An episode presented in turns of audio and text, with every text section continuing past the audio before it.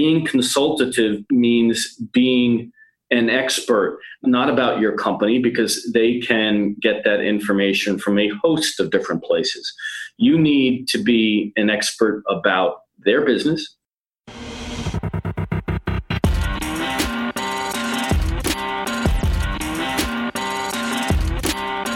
Listening to the B2B Revenue Executive Experience, a podcast dedicated to helping executives train their sales and marketing teams to optimize growth.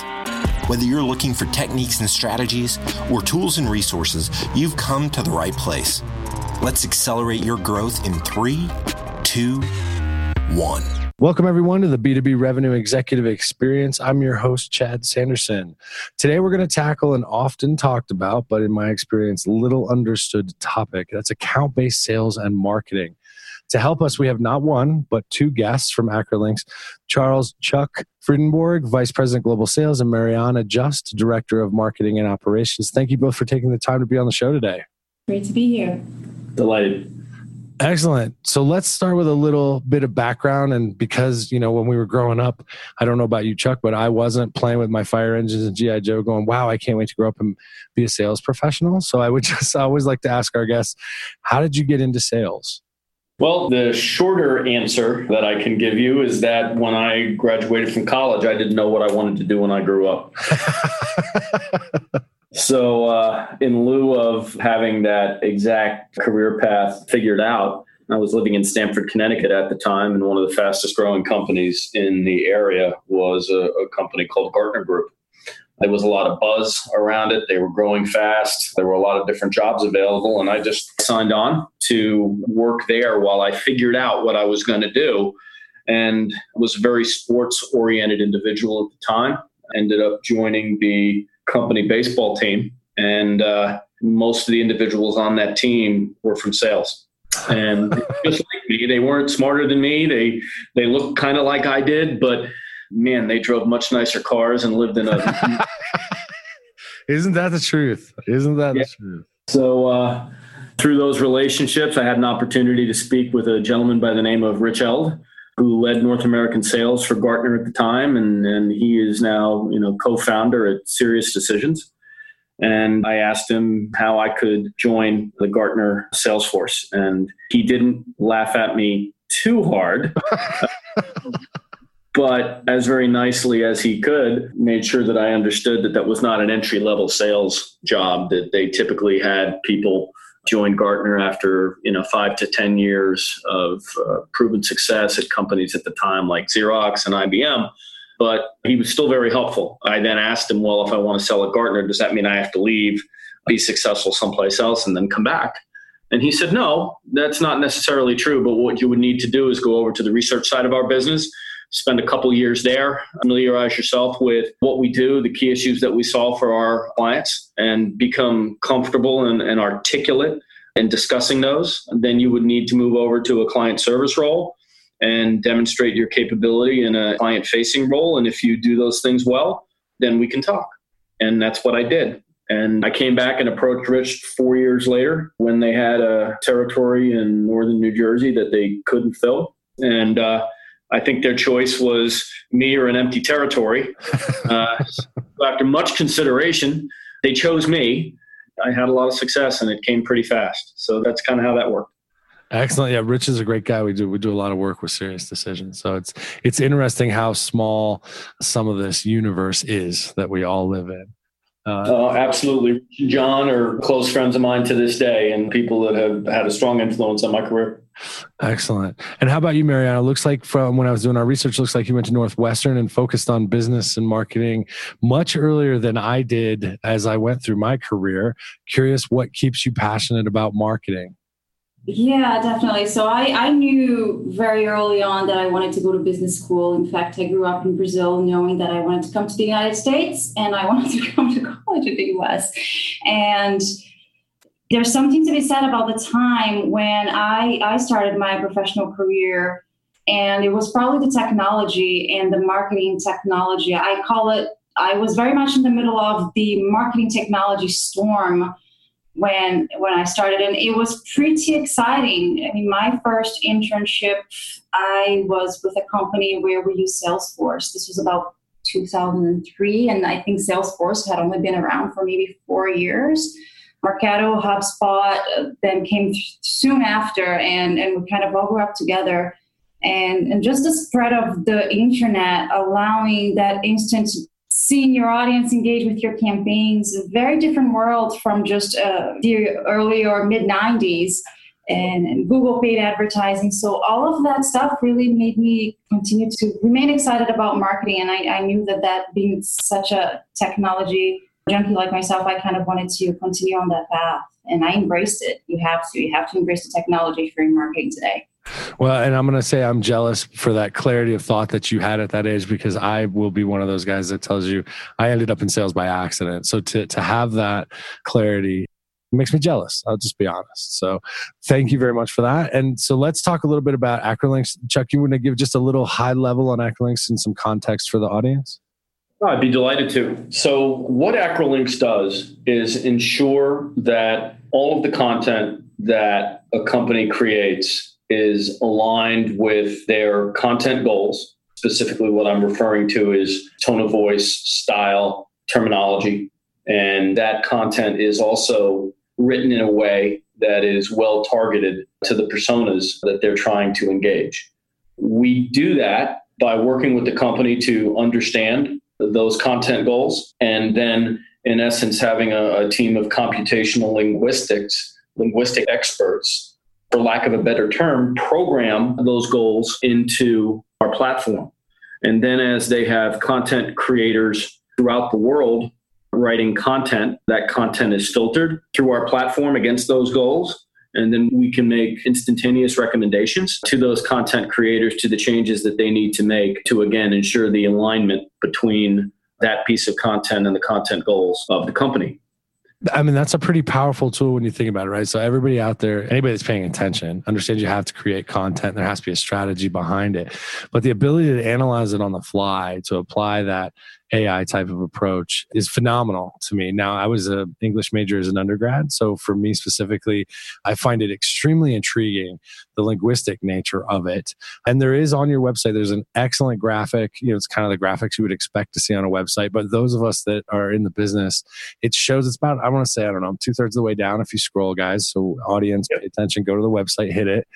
And it talks about stats for success. But there's one element that really caught my attention, and it was specific specifically greater brand trust. So, Mariana, I'd love to capture your perspective on how you know an ai powered tool like acrolinx provides can actually evolve content to create a particularly human reaction which is the increased amount of trust so i have to ask have you finally cracked the code that allows us to really formulaically develop trust with people through great content well if you think about some of the things that sort of help with brand trust. Authenticity comes to mind, consistency comes to mind, the credibility.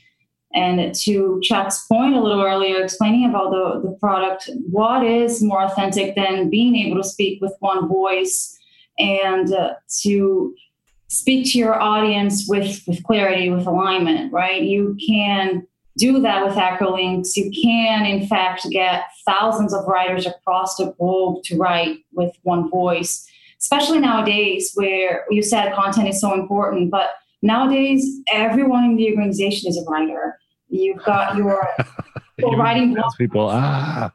Uh, you have agencies writing for you. How do you ensure that they represent your brand? And how can you have brand trust if all of your writers are all of a sudden publishing different content? I mean, you, you lose credibility. You might get sued. And, and so those are the kinds of things that the brand related challenges that, that Acrolinx is, is helping to solve. It's a phenomenal challenge that, as a linguist, self professed linguist, I don't know if those that hang out with me on the weekends would agree with that, but I would say one that loves language and that sees that the ability to get that phrase you use, a thousand writers writing with one voice that is something that in my marketing career before I switched into sales, we we struggled with. So to know that there's a potential solution out there is is excellent. So I really appreciate that. So let's jump to topic at hand account based marketing and sales abm and abs for those that are in the game they're hot topics everybody's talking about it so chuck from your perspective as a sales professional have you seen these two approaches change the game Yeah, I, I, and I think it, it, it, the creation of ABM and ABS is due to the dramatic change in the demands and, and expectation of a professional B2B salesperson. If you look back, you know, let's say 15, 20 years ago, I could even say when I started in sales, the reason that or the means by which you delivered value to your potential buyer, to your prospect in the pre sale process was by being the expert about your company, right? Because they had no other means to learn about what your company did, what business issue it solved, how you packaged and priced your offerings, perhaps, you know, who were references or case studies that would give them a, a level of comfort uh, regarding the, the investment they were considering making. So they had to call the company and say, hey, you know, I, I live in New York. Who is the salesperson for my region? And so the, the job of the salesperson then was to be the expert regarding the company. Buyers don't need salespeople for that anymore. what what I challenge my salespeople with is that we have to be consultative. And yes, that's a very high level term. What does it mean? Being consultative means being an expert, not about your company, because they can get that information from a host of different places. You need to be an expert about their business, about the business issue that they are trying to solve, which would lead them to want to interact with you in the first place. And you need to be an expert about their business environment, their vertical, the competitive pressures they might be under, the market dynamics that might be stressing their businesses that your company is well positioned to solve. Typically, now potential buyers of a service or product don't contact the provider of that product or service until two thirds to three quarters of the way through their decision making process. So, if you're going to be successful in sales and you're going to be successful as a sales organization, you have to do two things. You have to target your proactive sales and marketing efforts in a very disciplined, strategic, and finely targeted way. And when you engage those potential buyers, you have to be able to demonstrate value through your expertise about their environment it's definitely a more i would say intellectually diverse landscape uh, that i see when i when i was running teams and stuff and so i'm going to apologize marianne i'm going to jump questions and come back to the one i know uh, I had kind of scripted this out, but it, it leads me into the question of teams. So when you talk about an account based sales, a true account based sales approach, this podcast came about because uh, Chuck and I have some connections, and the gentleman that we both know told me that Chuck was a master at hiring and leading sales teams. And so I'm curious, does knowing that your team's coming in and they obviously are going to be working in an ABS, ABM approach, does that change the profile of the salesperson you're looking for today, or maybe even the way that you coach them once they're hired? It doesn't change the profile of the individual that I hire because the need for ABM and what we're trying to achieve through an account based marketing, account based sales strategy is born of the same characteristics that we just discussed that I'm really looking for in a salesperson. What we require here is not somebody who will run around just trying to grab low hanging fruit uh, based upon inbound, right? We're a small company, we're growing very quickly. When you look at the scale of this sales team compared to my past at Gartner or Rosetta Stone, we're rather small. So when you're resource constrained, you must be very disciplined around who you proactively target to try to sell. So, one of the things I did when we first came on board is we established an, an ideal client profile to, in essence, stop that low hanging fruit picking. We wanted to really understand who our buyers were. And it wasn't very complex. It was companies 750 million and above in tech, software, semiconductor, financial services, manufacturing and engineering, medical devices and pharma, and aerospace and defense. The reason that we felt a need to do that is that we did not have the luxury of wasting sales cycles, getting in advanced discussions, and then have the company inevitably ask, what other companies do you work with that look and feel exactly like us and, and where you solve their problem and have us look at them and go, eh, I, well, nobody because we have your vertical before. We felt we needed to be very disciplined around not only sticking with verticals and companies where we had a good story to tell, where we could be consultative because we had a proven track record of fixing the problem that they were trying to solve in a company that looked almost exactly like them. And we needed to get disciplined as not just a sales organization, but a marketing organization about focusing our resources on those targets that would most likely lead to a sale for us. Excellent. And so, all right. So we've talked about team. We've talked about this, you know, targeting specific profiles. I'm a huge fan of ideal customer profiles. It does keep your salespeople focused instead of, uh, you said it nicer, picking up, you know, low hanging fruit. There's other ways I've heard that said before, but really, really appreciate that connotation to it. So now let's talk about those target accounts. So Mariana, when, when you get a list of target accounts or you go to create a list of accounts that meet those profiles, how do you go to about creating a plan for the marketing towards those accounts, something that's in alignment with sales? In my experience, it's been much more than just sending, hey, a few emails and letting the salespeople know what's going on. It's much more uh, strategic. It's much more intellectual. And I, and I know our audience will be extremely grateful for kind of a high level overview of, of effective approaches that you've seen in terms of the planning and creation of those target account lists. Yeah, uh, totally. And the word discipline has been used here a few times already, and I'll say it again.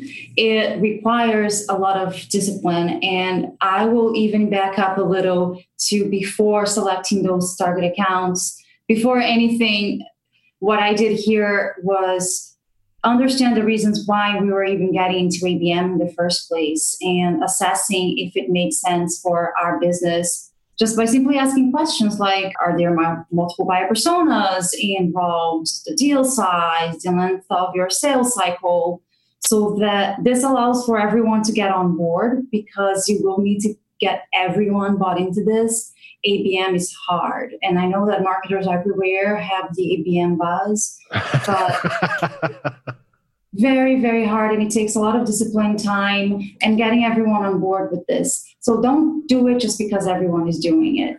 To get back to your original question, I structured our ABM plan here at Acrolinx into four different stages. So the account selection being the first, and in relation to your question, the account selection process is really where you're making decisions around how many accounts per rep will you target if we select say five accounts per rep the strategy changes a bit uh, versus 30 40 because then you're getting away from that one-to-one approach to something that's a little bit more at scale and that's completely going to change how we go to market of course as chuck mentioned he talked about ideal customer profile we want to make sure that those accounts are within our icps you want to bring your sales reps into the conversation do not plan your accounts in a silo. Sales reps don't like that.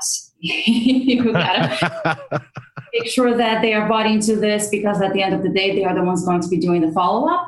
So you want to make sure that they're following up with the accounts that they also be- believe in. So that's that first stage. So fine, I've got that under control. That second phase is the account planning process. So this is where I am looking at okay, these are the accounts. How many contacts per company do I already have in my database? What contact acquisition do I need to do? And what are the tools that I'm going to use in order to do some of that acquisition, right? We, we had an intern who helped us, and we did a lot of scraping on LinkedIn and different uh, intelligence tools to acquire some of those contacts. And then, of course, you want to make sure that you're targeting the right titles, the personas. So all of that comes into the, the second phase, which I call the account planning stage. The third stage is the your engagement plan and how are you actually going to market? We did a combination of physical and, and digital outreach. We made sure that we had a theme around our campaign, which was based off of an ebook that had already been performing really well in, in market. You kind of do want to take something that is already performing well, especially if this is a proof of concept like it was for us you want to also project manage this really, really well, whether you're doing Gantt charts or whatever it is that you do to keep yourself or project management tool, because there is a lot involved in in bringing all of these things together. And kind of off you go, right? And by the way, the entire planning to execution to launch for us took about 90 days when we first started to do this. So it's sort of important to understand how much time it actually takes. We are a small team, so um, it took us, you know, about three months. Well, I mean, that's then, still, honestly, that's still not bad. Yeah, no, well, we worked quickly. And so that's all of your main stages. The very last one might be the, the most important one, and that's the measurement plan. You want you do want to know what you're going to be measuring before you go to market and before you launch your campaign. I feel like we're going to talk a little bit about KPIs later, so I'm going to not give too much away right now. But the fourth and final measurement plan what what are your KPIs? So, in a nutshell, those are the things that this is how we're structured here at Acrolinx, and it's a process that worked really well for us. Excellent. And so we've we've all mentioned discipline, discipline, discipline. I'm a big fan of that. I believe sales, especially today, is a discipline. Marketing is a discipline. I have a lot of people that used to, before I started doing what I'm doing today, they used to report to me that used to roll their eyes at that word, right? So it's in the same vein as, you know, patience and focus. And with the digital onslaught that we are all living in today, attention spans seem to get shorter. So I'm curious, Mariana, what you found to be the largest hurdles internally when it comes to executing that discipline and that strategy around ABM? Getting everyone aligned was definitely a um, big hurdle. So, for example, and I'm not just talking about sales and marketing alignment here, that's a given. You absolutely need to have that in order to make ABM successful, but even other teams within the marketing department. How do you get product marketing or content teams to prioritize this when their goals aren't directly associated with ABM results, for example. So they had their own editorial calendar that they needed to follow, and here I am asking for new content for ABM campaign. That was definitely a learning process, and we kind of had to take a step back and really align ourselves on the goal. Because again, I mentioned earlier, if you're going to do ABM, it should definitely be a company wide strategy, and, and people need to be bought into. The second thing that I will say, is especially now that we're looking to scale operationally, we're not set up to be able to scale ABM yet. Though I, am not even quite sure we want to be able to scale uh, ABM. I don't know if it's the right approach for us, but that's definitely a hurdle that I'll be tackling in you know this coming quarter because the proof of concept that we did earlier this year did really well for us. So so we're kind of taking that and scaling. So operationally, I think we're going to have some hurdles that we're going to need to address.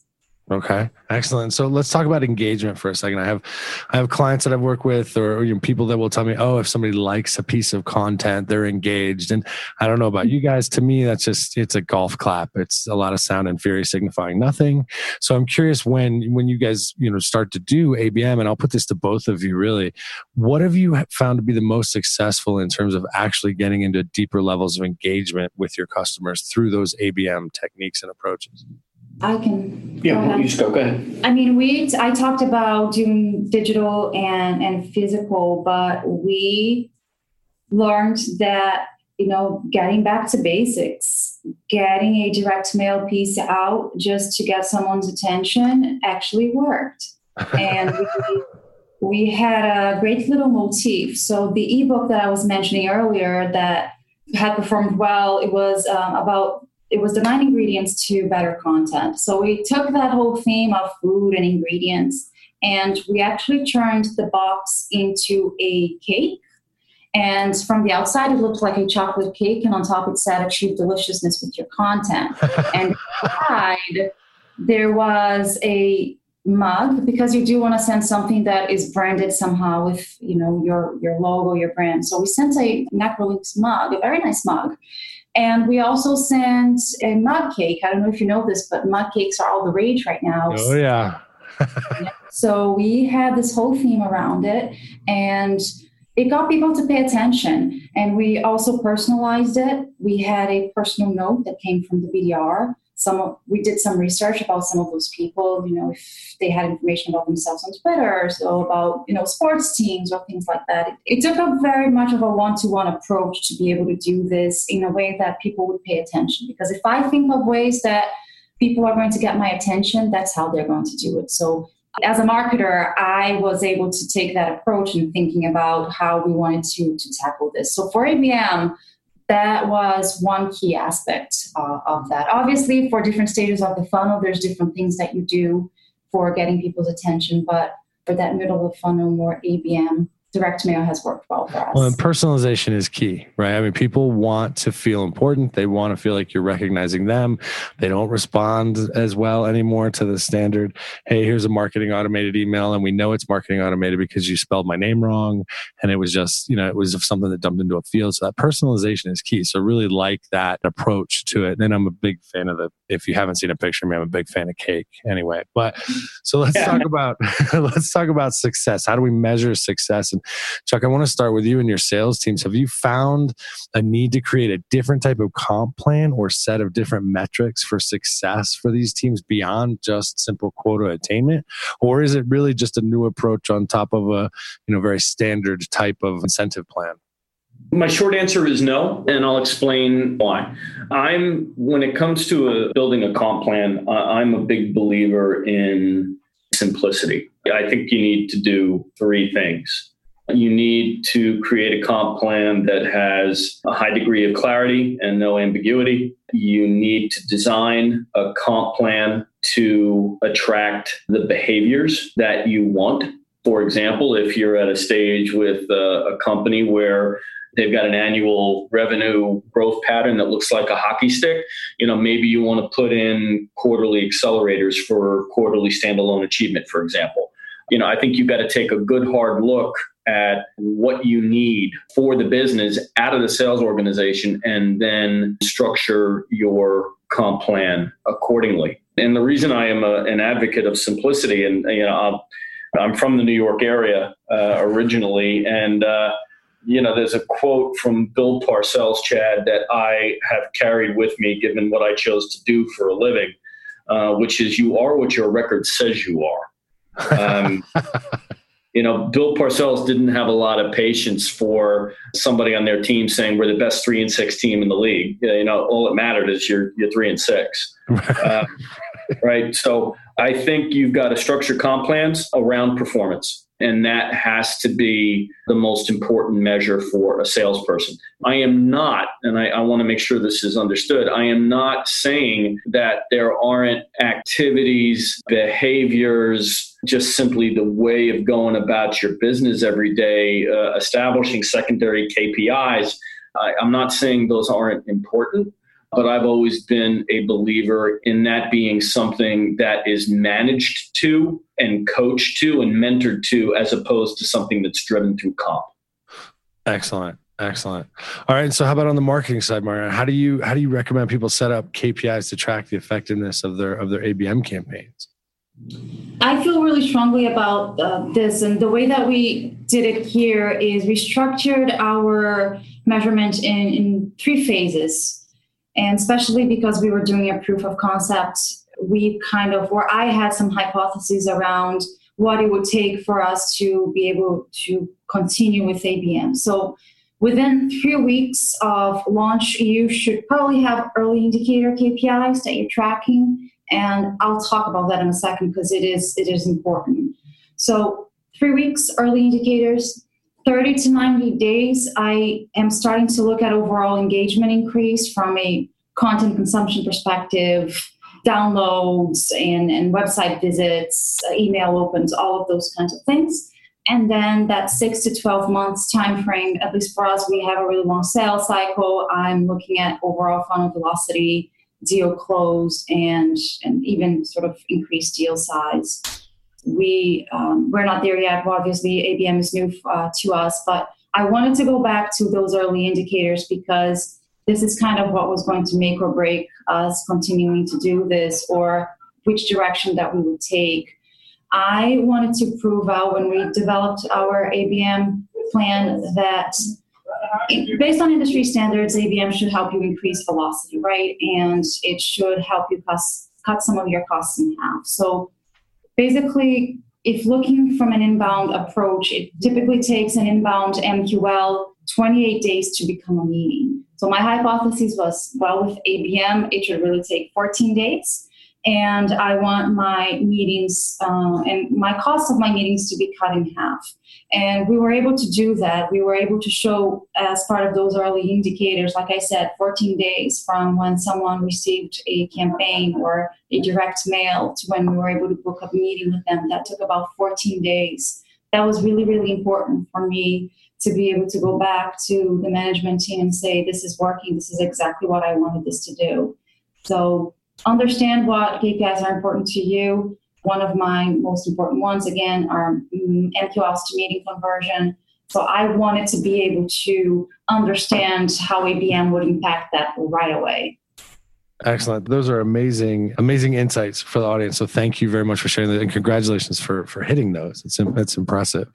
So let's uh, let's talk a little bit about team makeup in terms of structuring a, a, sales or marketing team inside of an ABM ABS kind of structure. Is the does the team structure look any different than what most people would consider a normal sales team? Chuck, have you done different things to structure that team to make sure they work seamlessly with marketing, play well with others, all you know, all of the standard objections that we hear about sales and marketing get along. Have you had to adjust the way that the team has been structured or found something that works better? Well, first, I'll tell you, I have lived in an environment where sales and marketing were somewhat adversarial. So I know what that's like. Thankfully, that is not the situation here. Mari and, and our entire market, marketing organization, which is led by Chris Willis, are, have been outstanding partners for us. And the reason they have been is because we're collaborating all the time. We're passing along feedback. We're discussing not only uh, successes so we can repeat them, but mistakes so we can avoid them. They've been outstanding. Regarding the organization of my team, I think you used the word unusual. I, I, I think perhaps uh, you know, I don't view the way we're structured or the direction we're going in as unusual, except when I look perhaps at the size of our sales organization. You know, we don't have a, a, huge team. I mean, globally, we we have now eleven field reps and five business development reps. But in our quest to not only make our ABM efforts effective, but also, uh, and I'll go back to you know what we discussed earlier in this call, relative to the need for salespeople to be consultative, we are transitioning as rapidly as it logistically makes sense to move from the geographic territory organization that I inherited to a vertically oriented territory alignment. And, and that's simply, I mean, and that's not a criticism to what I walked into here. When you have, you know, three reps in the United States and three in Europe, you really can't be aligned vertically. uh, you know, it doesn't really work. We we we had East, Central, West. Go get them, guys. Um, but now that we've scaled the team, we know that the path towards our accelerating our growth is to ensure that we're putting our salespeople in the position where they can be consultative about company, about industry. And the only way to do that is to enable them to have that focus. So we have one tech specific territory. I now have a what we call enterprise account director that we've moved from a geographic specialization to being a financial services subject matter overlay. And we're going to continue to seize those opportunities. So, you know, if I have somebody that's in a geo close a couple of pharma deals because a lot of the pharma companies are in are in the Northeast and New Jersey. Then we'll gather those pharma accounts around that rep and enable them to be consultative. Excellent. So, all right. So, let's these kind of questions. Next questions always give our audience insights to make sure that they understand their world's not much different than the people that we talk to. And so, as a sales executive, you mentioned the word business issue eh, earlier in the interview, and I don't know if that's because it's part of the framework that you've been exposed to. It's a word. It's a phrase I'm very familiar with. And so, when we look at you as the head of sales, what's the top business issue you're focused on today? What is it? What's the KPI you're being measured with, or really focused on to ensuring the team helps you achieve? Chad, this is going to be a shocker. Revenue growth. oh no. What? I've never heard that before. yeah, and I'm saying that it's serious and it's tongue in cheek at the same time. We have doubled the size of our company in the last two and a half years, but we see an addressable market that offers us an opportunity to significantly accelerate that growth and to do so in the short term, right? So my focus is enabling us to hit those short term revenue targets while also building out an organization that is going to be able to scale longer term and in doing so not place acrolinx in a position where scaling a bunch and then we have to do a reset and reorg and then scale again right uh, yeah. we're we're very focused on making sure that what we do how we align our sales reps, how we build territories that are, we're doing so in a way where as we continue to expand, the structure is one that we'll be able to sustain. Excellent. Excellent. And, Marianne, how about you? So if top line revenue growth is the overall business objective, how are you measured? You know, what are your KPIs to make sure we're contributing towards that, that objective? Well, one of the things that I'm always always focused on is accelerating the funnel. So, what are the things that are helping with that? It's you know my conversions, my my KPIs. I didn't correct you earlier, but my title actually contains the word revenue in it. It's director of revenue marketing. Oh, and did I screw that up? It's okay. Oh, I, I am so sorry. I am so sorry. I will fix that in post. at all. I, I it's it's about accelerating the funnel, right? So some of the goals for me for the remainder of the year will be to continue to tackle that. And ABM is one way that we found to to be able to accelerate uh, the, the funnel and to be able to create this sort of more predictable report on how marketing is actually helping with revenue growth. And you mentioned a little bit earlier that you know the the listeners like to hear that people have sort of the same challenges. Trust me, we all do. And particularly with enterprise uh, level sales, the, the funnel is long, the funnel is cumbersome. MQLs don't become meetings, meetings don't become opportunities, things get stuck. And then for me, it becomes much more than just optimizing campaigns, right? It's implementing or helping enable our BDRs, for example, to be productive help motivate them. And Chuck and I work really closely with that because obviously MQLs are being sent over to, to our BDRs, and it, it is my responsibility too to make sure that they are productive. The you know the BDRs are productive, that they are motivated as well, and to help them and to overcome those challenges. Those are all kinds of things that um, have been very much top of mind uh, for me. So it's all of the above. Excellent. All right. So let's change direction here a little bit. We ask all of our guests kind of two standard questions towards the end of each interview. The first is simply as revenue executives, and I will I will fix that, Mariana. I apologize. That should make sure that word is in your title. You that makes you guys, to put it bluntly, prospects for other people that are out there trying to sell things. So I always like to ask our guests if somebody's trying to get in front of you that you don't have a relationship with, there's not a referral, but it's somebody who's really trying to capture attention and build credibility. What works best to capture that attention and get that first conversation with you uh, and, and set it up for to see if there's actually a solution that they, they might have for you? And so, Mariana, let's start with you. What captures your attention and builds that credibility? Yeah, I think we talked about personalization earlier, and Chuck said demonstrate value through your expertise, right? I want you to to know me, to be relevant to me and understand my pains and and speak that language, right? I am not a good example because I feel like I am a salesperson's dream come true. I'm pretty active on. I have a blog where I write about demand generation. So I, those guys have it easy because you can very easily find what things are of concern to me. So research that you're going to find stuff. Visible actually uh, got my attention. They did a really good job recently. They they sent me a small ABM package, just had just some candy in it, and but the note was really personalized, and this guy knew me, and and he knew all about my blog, and he he understood that you know I wanted to understand or to do attribution so those are the things that are important to me and that will uh, catch my attention in this world of emails all the time and thousands of emails. How many unread emails do you have, Chuck? Uh, right now, unread, uh, we're probably into at least three digits. I'm only at 104 right now. Ah, yeah. So we're still in the three digits.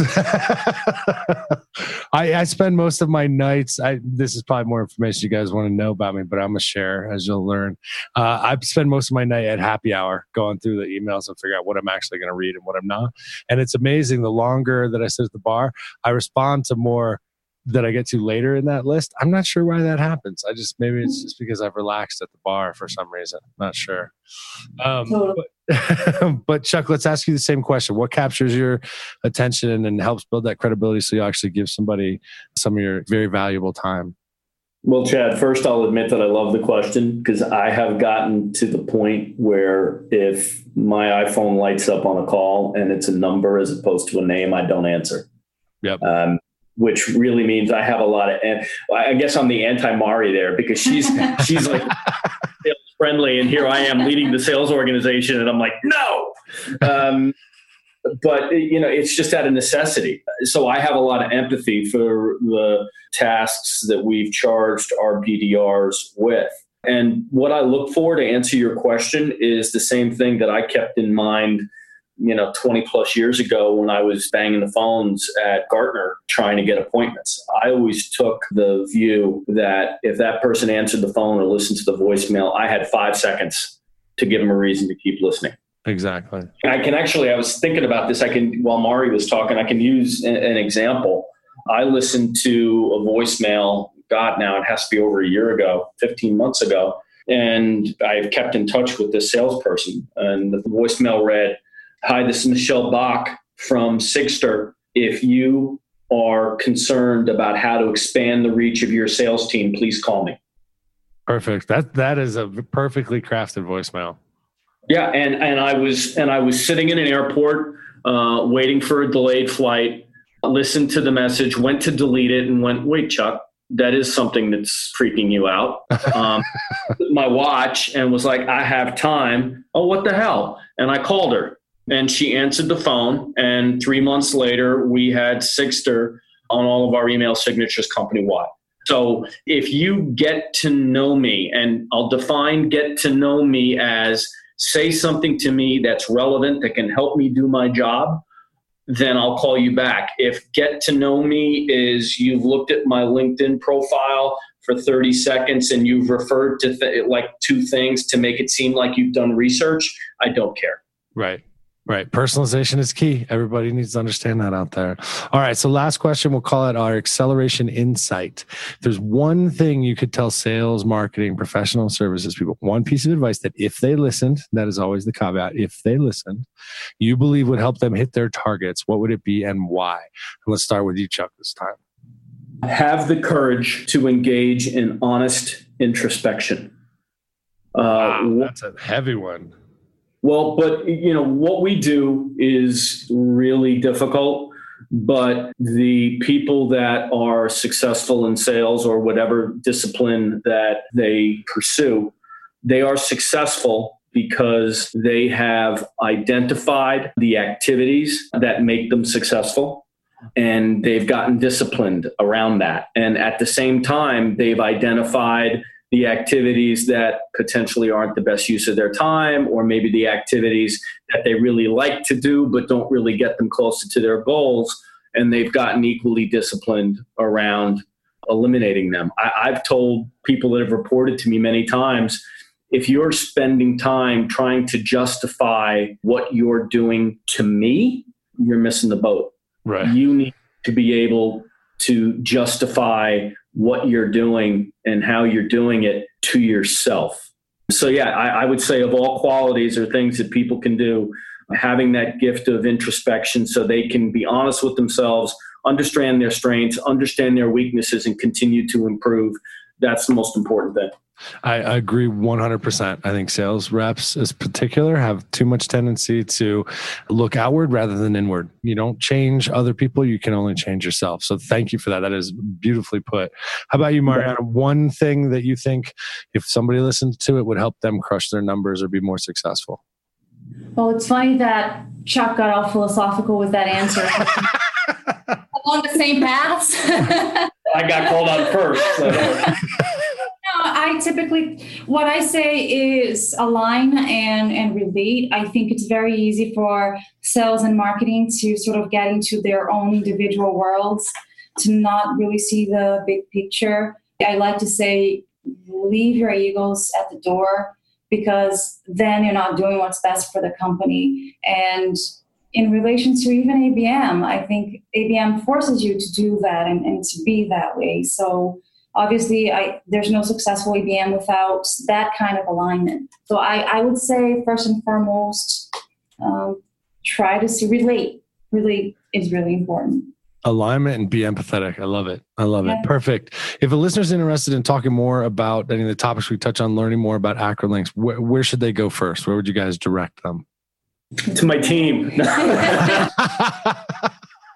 Um, if you would like to, I'll make this really easy. If you would like to learn more uh, about us, um, my email is charles.frydenborg uh, at acrolinx.com.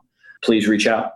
Excellent. Well, I cannot thank you both enough for being on the show today. This has been a great conversation. Truly have enjoyed the opportunity to speak with both of you. Same. Thank you. Yeah, we've enjoyed it as well. Thank you, Chad. All right, everyone. That does it for this episode. Please check us out at b2brevexec.com. You know the drill. Share the episode with friends, families, coworkers, random people you meet on the street. If you like what you hear, do us a favor, write us a review on iTunes. And until next time, we at Value Prime Solutions wish you all nothing but the greatest success. Are you concerned about hitting your revenue targets this month, quarter, or year?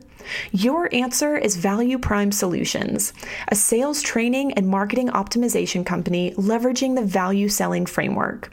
Visit www.valueprimesolutions.com and start accelerating your results. You've been listening to the B2B Revenue Executive Experience. To ensure that you never miss an episode, subscribe to the show in iTunes or your favorite podcast player. Thank you so much for listening. Until next time.